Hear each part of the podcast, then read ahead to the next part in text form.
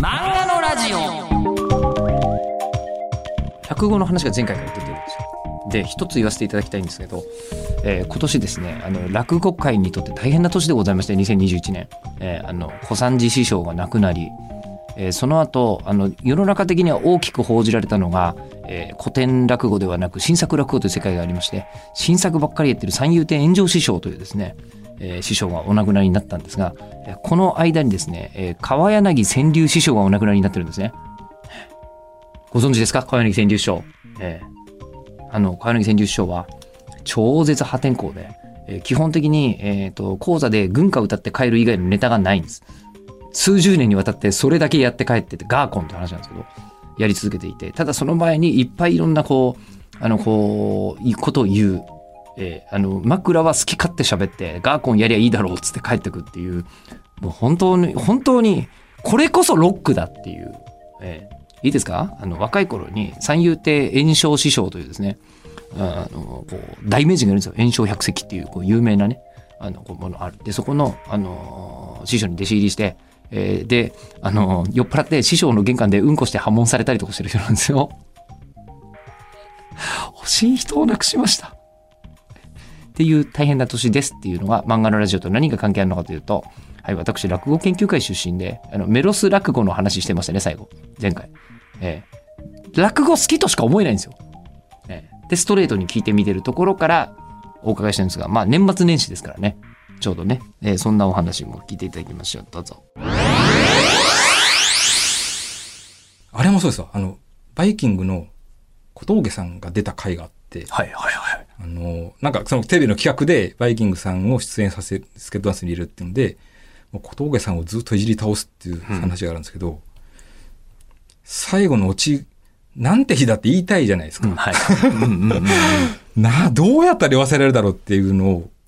で、あれなんか、縛られ、裸で公園で縛られてるところから始まるので、また縛られて終わったらなんて日だって言えるなっていう、うんうんそういうふうにこうリズムで考えるんですよね。でどうやったら縛られるだろうって。で、ロープはもう切っちゃってるから、ガムテープだったらぐるぐる巻いたら縛れ縛れるな、みたいな。で、ガムテープを小峠さんに巻くにはどうしたらいいんだろうって、どんどんこう逆算で考えていくんですね。はいはいはいはいそれが、どうしても難しくて、その蜂が出てきて、蜂だーって言ってぐるぐるぐるぐる回るのがいいだろうっていうところまで行ったんですけど、ガムテープを小峠さんの体の一部にペタリと貼り付けるところまでいかないんですよね。うんそれで、これはもうオチから全部考え直しだっていうところまで悩んだんですけど、この小峠さんについてこう調べていくと、害虫駆除のバイトをしてるっていうのを発見するんですね。そうよく見つけますねで、確かにそれ、M1、M1 じゃなくて、コンキングオブコント見てて、それをやってたので、あ、そうだ思い出したっていうんで、で、今度害虫駆除を調べていくと、蜂を、蜂の巣を駆除するときに、袖から蜂が入らないようにガムテープで袖を縛るという情報を見つけて、見つけたっていう、繋がったみたいな。これで、はあなんて日だに行くみたいな。はいはいはいだからそういう、だからそれもそれを発見しなかったら多分オチから全部変わってたんだと思うんですよね。だからなんかそういう一話完結の、まあ奇跡というほどのもんじゃないですけど、ずーっととにかくもう湯気が出るぐらい考えれば、なんとか見つかる時があるっていうのを何度か経験してますね。なんかあの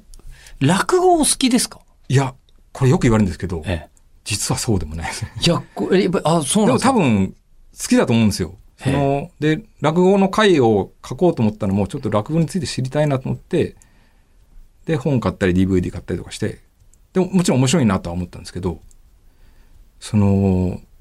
全くそのし詳しくないですね。そうなんですね。ええ。僕実は落語研究会出身なんですよあなんかお落ち研落ち研じゃなくてなんか落語家さんなんですよね。まあ、落語家っていうのはウィキペディアに書いた人がいるだけで、あの別に落語の CD 作っても今でも出したりとか確かにしてるぐらいにはあの好きなんですけど、はい。それで好きなんだっていうことが今はあ、はあは分かって落語が好きな理由ってあのなんか、えー深刻じゃなく、えー、と話がよくまとまっていて、えーあと余裕というか、みんななんか、まあ、最後は人、なんかええ一番ひどくても死ぬだけでしょ、みたいな。感じが好きなんですけど、それで、あのー今までの篠原先生の作品が、あ、好きなんだなっていうのが僕個人的に今納得がいっちゃったんですよね。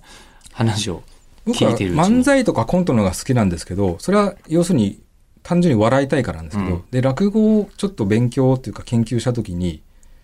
これはお笑いではないんだなと思ったんですよ。その、笑い、落語っていうと、笑うものっていう風なイメージがあってみると、これは笑わせるもんじゃなくて、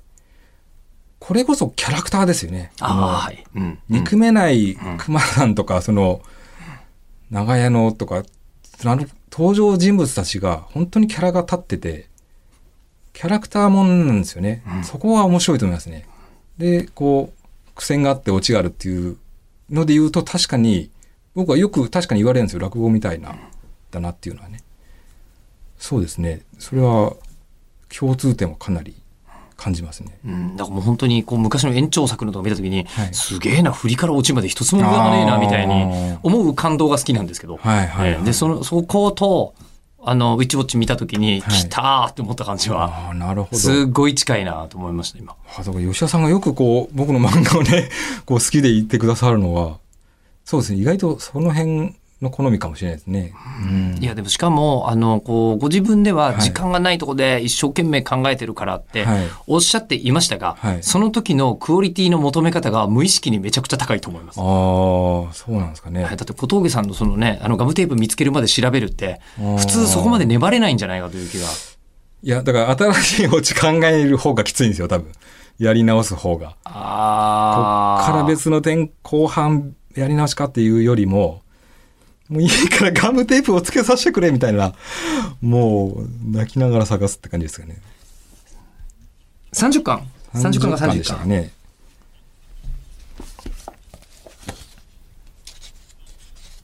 最後の、一番最後かな、確か。あー、はいはいはいはいはい。30だ。30。30巻。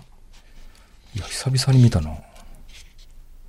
こんなに小峠さんが売れるとは思わなかったですね、この時期は。もう今となってはね。今だったら無理ですね、こうんれ。あ、そうなの？そうですかなんで？えー今日一生で一番石川くんが読んだのが、スケートダンス30巻。ああ。僕もスケートダンス後半の方が好きなんですけどね。結構後半、もう読むのやめちゃってる人とかたくさんいるんで、後半を読んでほしいんですよね。これでもあの、こう、重なってきたやつは、ええあのーやっぱり、えーすっげえ面白いよって言われて、何冊あんの ?32 冊って言われると、あー30冊かそうですよねっ。ていうのはあるんじゃないですかどっね。から読んでも読めるんですけどね。あでももしかしたらそこら辺じゃないかな。今の漫画界の数字で重ねていくじゃないですか。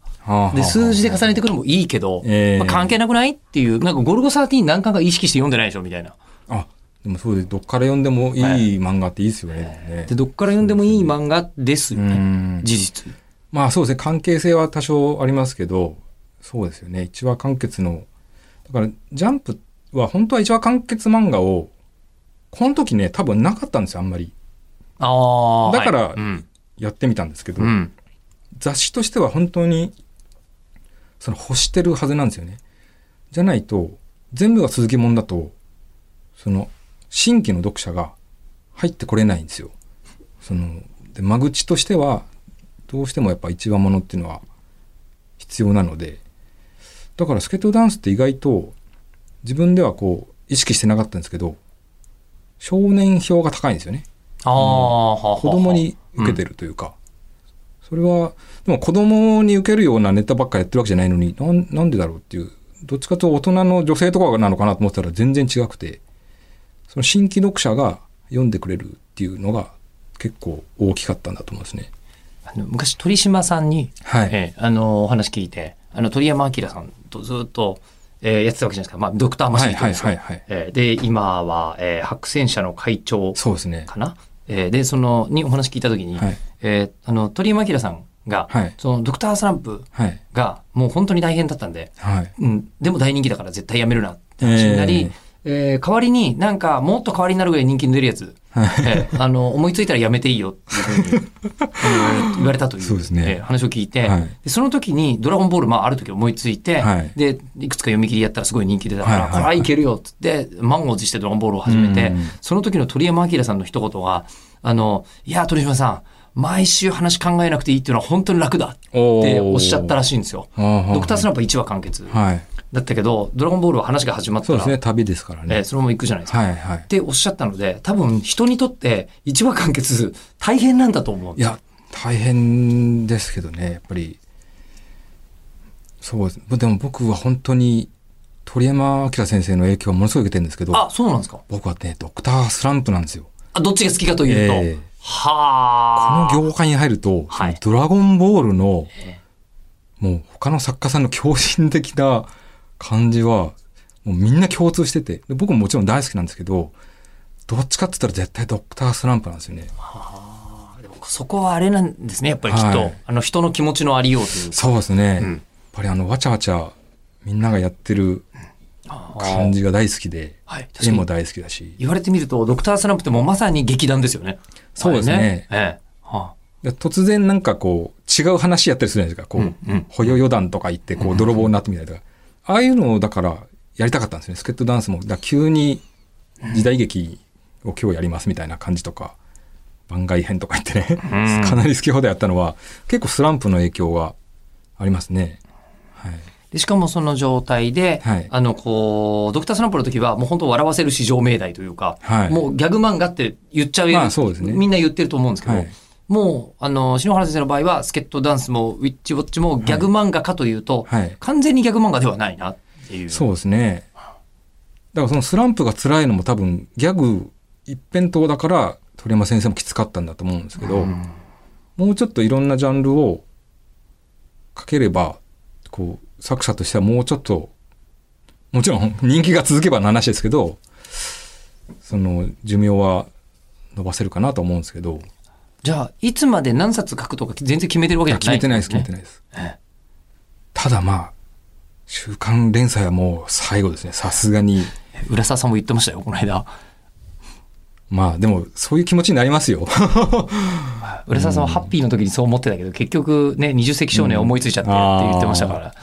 ね。僕もだって、アストラ終わって、週刊連載もう一回やるなんて思ってなかったですもん。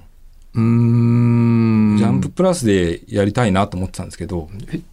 じゃあなんでそうなったんですか？なんでなったんだろうな。なんとなく、そうですね。まあ担当はもちろんやるよねみたいな感じの空気を出してくるんで、まあ会議には一応出すけどみたいな感じで、それで、アストラ落としたくせに、一こち一発で通しやがってみたいな。だから、連載会議取りましたみたいな電話来た時に、なんか喜ばなかったですもん、僕。あー、始まんのかー、みたいな感じ。あの、止まれない来る列車が走り始めるぞ、みたいな。いや、もう、あれ？もう一回やんのか、あれ？と思って、じゃあまあ気合い入れてあれやりますみたいな感じですけど、まあ、きつかったですね。やっぱり、スケートダンスよりきついですね、今、体は。あの、その中で、いつもの恒例の質問するのは申し訳ないね。ええあの、毎回、えええっ、と、毎回聞いてくださってると、ええありますけど、漫画を作るにあたって、はいはい膨大な作業がはいはい。ありますが、そのどの工程が一番好きか本当に、これ作家さんによって本当に違うね。えこれでも僕ラジオ聞いてきましたけど、結構共通しないですかね。僕ペン入れですね。え。え、もう話考えるとこじゃないんですか？いや、だからね、これ楽しいっていうのが、楽しいっていうのとやりがいがあるのはやっぱちょっと別で、あやりがいがあるのはどう考えても僕はネームですね。うん、はい。うん。で漫画を分業しろって言われたら、原作と作画どっちからたら絶対原作側だと思うんで、ネームがやっぱりやりがいがあるし、こう、そういう意味ではやっぱ楽しいんでしょうけど、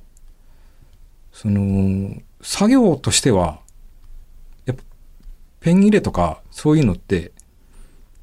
もうや、これをや、これをや、続けてさえいれば終わるっていううん瞬間が一番楽しいんですよ。みんな、みんなおっしゃいますね。これそうですねうん。その、今週どう終わんのかなこれみたいな時が一番イライラしてるというか、あの、ペン入れが終わらないかもしれないってことですか？終わるというか、下書きとか、っはい。ていうかその、原稿、真っ白い原稿が19枚あるっていうのは、もうゲロでそうですね、もう。これ埋めんのかみたいな感じですけど、ぱり後半になってくる。でも僕ね、今デジタルで書いてるんですけど、下書きと ペン入れって分かれてないんですよ、そんなに。うん下、一個前下書きしたら、そのまま次にペンをすぐ入れちゃうので、こう、アナログの時ほど、下書きが終わったら次ペン入れみたいな後半の作業じゃなくて、だから言うほどこう、ペン入れが楽しいわけでもないですけど、こう、終わると思った瞬間が楽しいって感じですね。あとはもう、雑談をしながら、こう、決められたことをやれば、今週は終わるっていう瞬間が楽しいですね。こうあのそれこそ大島由美大島由美子さんがはい自分のエッセイで書いてたのは、はいもう本当に話がいつまで経ってもお話ができない時というのはもう地獄の苦しみである。そう、出口が見えないっていうのが一番きついんですよ。でもう今だったらこうねすごい災害が起きて、はいもうもうそれでも笑って死ねるみたいに思うあけどもなんかこうやっぱりできたっていう瞬間があ。はい。あってそれがもうあの抑制の効いた大島さんの表現の中で、はい。その時は結構快感ですよって書いてあるんでやっぱりこう物語ができた瞬間うん。っていうのが、そうですよね。覚えてらっしゃいましたもんね今もね。そうですね。だからネームができた瞬間はまず一個、一週間の中で、結構快感というか、あ、これを原稿にしたら面白くなるぞっていう風な手応えがあった時は、本当に嬉しいですけど、逆に今作画が本当にきついので、できた瞬間に、これ、コマめっちゃ多いぞ今週とか、これキャラ何人出てくんだみたいなところで、ゾッとするっていうのが続いてますね、今。ただそこで作画効率のことを考えてはい。あのお話の展開を変えるってこともないだからそこが一話完結のきついところで、話を終わらせないといけないんで、うんで、一話完結は、まあ、さっきも言ったように、ちょっと、なんなら、詰めてるぐらいな感じ。19で本来なら終わんないところを、どうしてもやりたいから、詰めたりしてるんで、コマがどうしても多くなるし、で、状況説明とかするとカメラを引いたりとかって僕はするので、意外とそこを真面目にやるタイプなんですよ、なんか。だ丁寧そ丁寧です。のカメラをひ引くっていうのはすごいめんどくさいんですよ。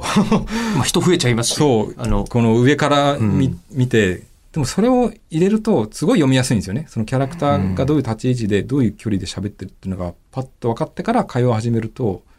すごい読みやすいので必ず入れるようにしてるんですけど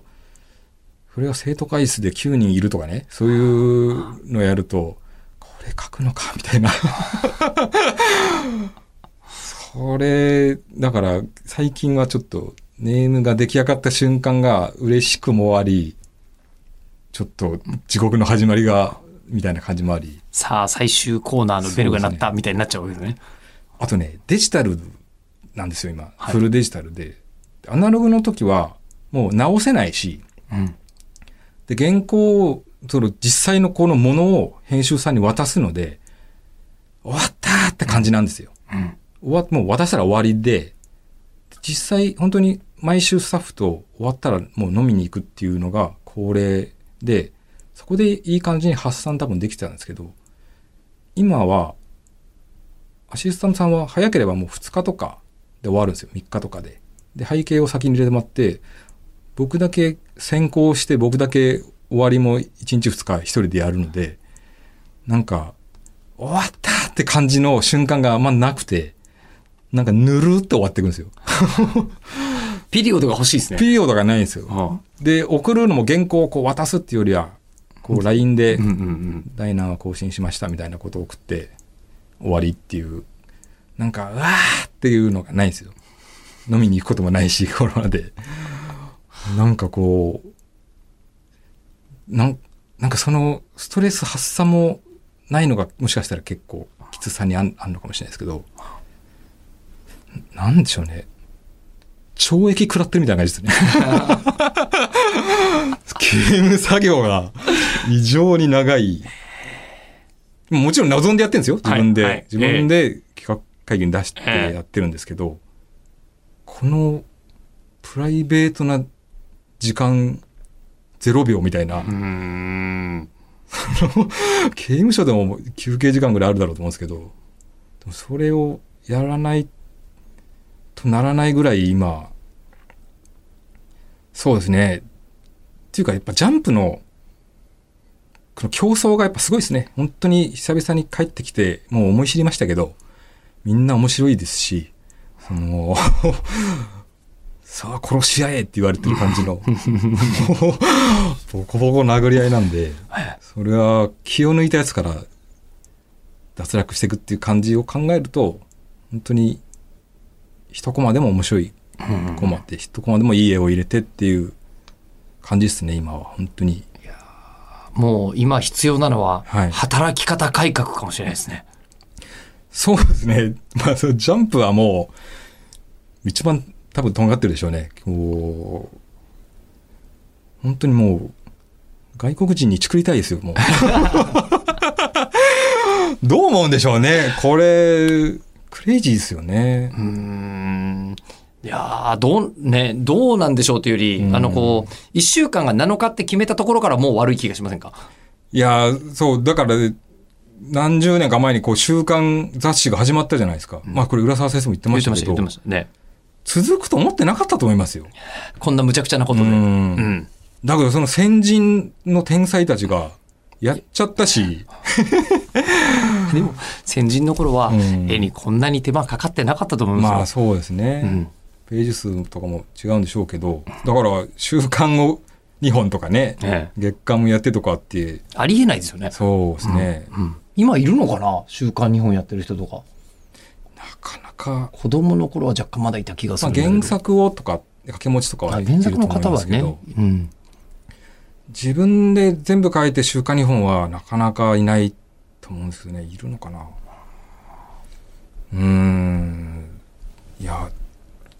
やっぱり1週間でやるもんではないなとは思いますね。もう今もうね、うんお体ですよ。でもね、病気はしないんですよね。なんか知んないですけど。うんまあ、あの、なん、すべての基本だから。そうですね。まあ、でも気をつけてはいるし、あの、大丈夫ですよ。体は全然大丈夫なんですけど、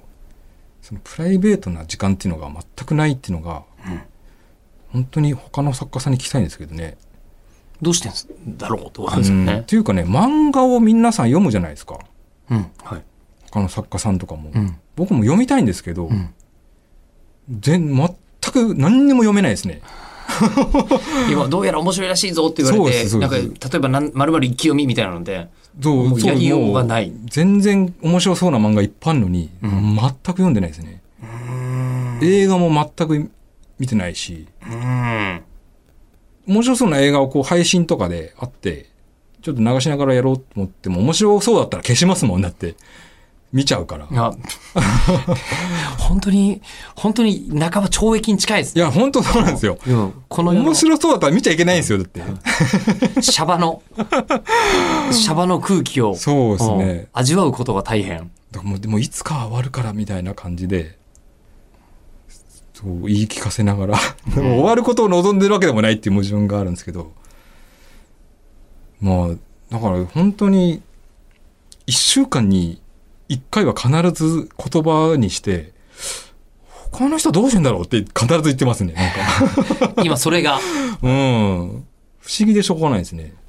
ちょっと、ね、石川君、次さ、また週刊連載されてる漫画家さんお呼びしたら、これは聞いてみたいですね。いや、本当に知りたいです。多分僕の効率が悪いだけなんですけど、5日もかけてる人多分いないと思いますもん。いや、でも、なんだっけな。これは編集さんに聞いたんだったっけな。あの、どうも週刊連載ってはい、人によるでしょうけど、そのシステムが完全に別とは違うレベルで、はいもう他の車の作り方とトヨタの作り方違うねみたいなはい。レベルで改善しないと、はい。あの、5年が限度っていうふうに、おおっしゃってる方がいましただから千葉哲也さんとかが、はい。ものすごい名作をいっぱい生んでますけど、はいやっぱり大体5年ぐらいなんですって。あ、ななるほど。で、この5年ぐらいやって、あの千葉哲也さん、超眼見で真面目ですごい作品を出す方が、はい終わってから半年ぐらいいなくなるんですって。え、あのもう本当にリ、誰にも言わずからリセットしないと、ああの大巨匠でももうとてもじゃないけど次に行けないっていうああ、。でもわかりますな、それは。ええだからなんか人間それぐらいの、で、あれ、スケートダンスって連載何年？6年、丸ろぴったり6年にしたんですよ。ああちょうど霧のいいところって感じで、ぴったんこ 6, 6年で終わる号数にしてもらって、やっぱりそういう感じなんじゃないですか？5年とか6年とか。でも、読者の入れ替わりは4、5年とか言われますね。やっぱり4年ぐらい経つと、一回アンケートがこう下がったりとか、みたいな。で、そこで自力があればまた盛り上げてみたいな感じですけど、本当はでも本当4、5年とかで終わらせるっていうのが、ちょうどサイクルとしてはなんかいいような気はしますけどね。ジャンプの読者もバンバン入れ替わってるんで。まあそうですよね。うんうんそうなんですよね。だから、6年、僕6年やりましたけど、4年ぐらいで1回もう、ちょっとそろそろ畳もうかなとかって言って、言ってるんですよ。その編集にはね。あご自分からおっしゃ自ったんです分から、そうですほうね。で、いやいやいや、もうちょっともうちょっとみたいな感じでずるずるいって、でもまあ、季節も進んだから、でもそろそろと思うんですけど、みたいな。じゃあ、終わるの決めましょうかみたいな感じだったんで、6年はちょっと自分でも、や、長いかなっていうか、やりすぎたかなぐらいに思ってるんですけど、でもなんかこう、やっぱり終わろうと思って終わる方がいいなってちょっと思いましたね。スケットダンスをやって、うんその、ファンが残ってくれるっていうかね、こう、もうちょっと読みたかったっていうぐらいがちょうどいいんだろうなって感じなんですよね。もういいよっていうさ、その、もう感じで終わるお腹いっぱいすぎない方が。ちょっとこう、まあ、後を濁すほどではないですけど、こう、物足りないよぐらいなのがいいのかなと思いますけどね。なんとなく、引き際は。いやでもやっぱりこうお話聞いてると、はい。それだけ大変なのに、はい。えーあの性格的にはい。手が抜けないんだろうなっていうふうに。思いながらお伺いしておりました。そう、なんか後悔するのが嫌なんでしょうね。手抜くとね。だからこのコマ入れりゃよかったじゃんみたいに、ずーっとくよくよしちゃうから、やっぱそうですね。手を抜かないで全力出したら、逆に結果が悪くても、いやいや、全部やったからいいんだよっていうふうに納得はできるんで、そういう感じですね。やっぱり人間最大の才能って性格らしいですよ。あ最終的に一番どうにもうんあのならないものがあ。はい。自分のやってる仕事にはまるかどうかが。まあでも、面白い仕事に就けたなって思ってるんで、楽しんではいるんですよ。つら、辛い辛い言ってますけど、全然、本当にゲーム会社辞めてよかったと思ってますし、本当に、運よくね、ここまで来れたの本当にただの運だと思ってるんで、それは、あのー読者の皆さんに感謝というか、うん、ラッキーだったなと思いますね。いや多分漫画家さんにあの慣れない性格の人もやっぱいるんだなっていうのは今うん日すごい学びましたね。でもなんか真面目なの、なとこは真面目だとは思うんですよ、自分でも。なんか人を待たせるのが嫌いで、だから締め切りめっちゃ守るんですよ。締め切りに遅れるっていうのが絶対なんか嫌なんですよ。こう待たれて原稿書くっていうのがもう異常なストレスになるんで、うん多分そんなに遅れたことがなないので、だからこう、今も締め切りよりちょっと何日か余裕があるから、その絵にこだわったりする余裕があるんだと思うんですけど、まあもうちょっと、こう、人気が出てきたら多分きつくなると思いますけどね、も うこう締め切り終われて。でもあのこうクオリティと自分の休みを今測りにかけた時にクオリティのがまだ全然上にありありますもんね。そうですね、もうプライベートは犠牲、一番最初に犠牲するのはそれしかないですね。それとか、睡眠とか。もうちょっとね、効率が良くなればって感じなんですけど、その人にキャラクターの作画を任せるっていう方法もちょっと試そうと思ったんですけど、ちっちゃい絵とかね。あの、モブとかは任せてるんですけど、そのメインキャラも、こう、引いた絵とかは自分じゃなくてもいいんじゃないかって、こう、試したんですけど、やっぱダメで、自分で最後直したりとか、ちょっとでも形が違うと、もうダメなんですよ。だから、やっぱり一人で書くしかないっていう感じで一人で書いてるんですけど、それ、これもやっぱり性格なんですけど、作家さんによっては、そこをうまくやってる人もやっぱりいて、こう、メインの作画とかも手伝ってもらったりとか、カラーとかね、そういうのも、それは全然悪いことじゃないと思うんですけどね、もちろん。それは、こう、いい意味で、こう、こだわってないというか、この、クオリ、全、全体が良ければそれでいいっていう感じになれれば、もうちょっと寿命というかいい人間らしい生活になるとは思うんですけどそこが下手だと思うんですね。このこだわんなくてもいいのにそんな誰もその絵見てないよっていうつっても自分で描かないととか自分で色を塗らないとってなるとそりゃ削るしかないですよね何かを。細部に宿ってるんじゃないですか。いやもうもうちょっとなんとか仕事を振りたいですね。なんうんデジタルだからねそれが可能なんですけど。うんなんかえっ、と斎藤隆夫先生は、はい、えーお亡くなりになりましたけど、ええあのゴルゴ13続いてますからね。だから斉藤先生が作ったシステムっていうのがすごい素晴らしいですね。こううん、脚本も別の人でとかそのもちろん背景から何からって全部他のそのプロがやって集団で作るっていうなんかそれはまあ正しいというかそうじゃないと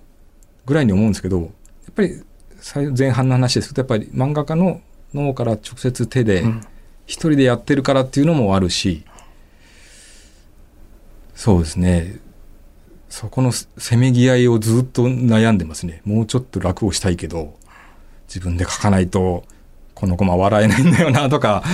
になるんですよねどうしても。これ読者側からすると、はい。あのもちろん漫画って、はい。あの後から読んでもはい。素晴らしいクオリティのものっていっぱいあると思うんですけど、はい。あの自分のわ好きっていう作家さんがはい。ちょうど活動している瞬間に、はい。えっとうまいこといるはい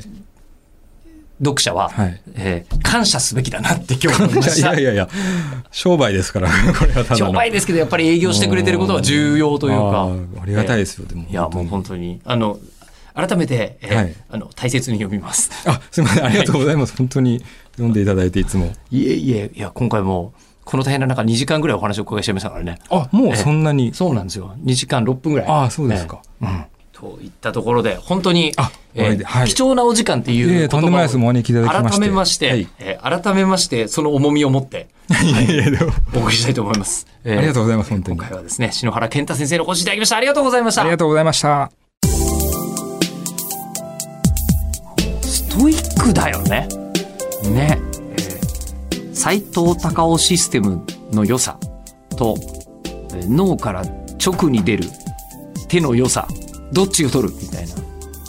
ことがせめぎ合っているという話なんですが、えー、あの、篠原先生。でも、スケットダンス本当にでも6年でしょ？よくその性格の方がやってましたよね。真面目な性格の方が。ねえで、まあ、ウィッチウォッチ、ええマジで面白いんで、あの、私は本当にお勧めしているのですが、今、長く続けられるのでしょうか？どうなさるのでしょうか？えーという、まあね、えー篠原先生の、あの、何よりもご体調に、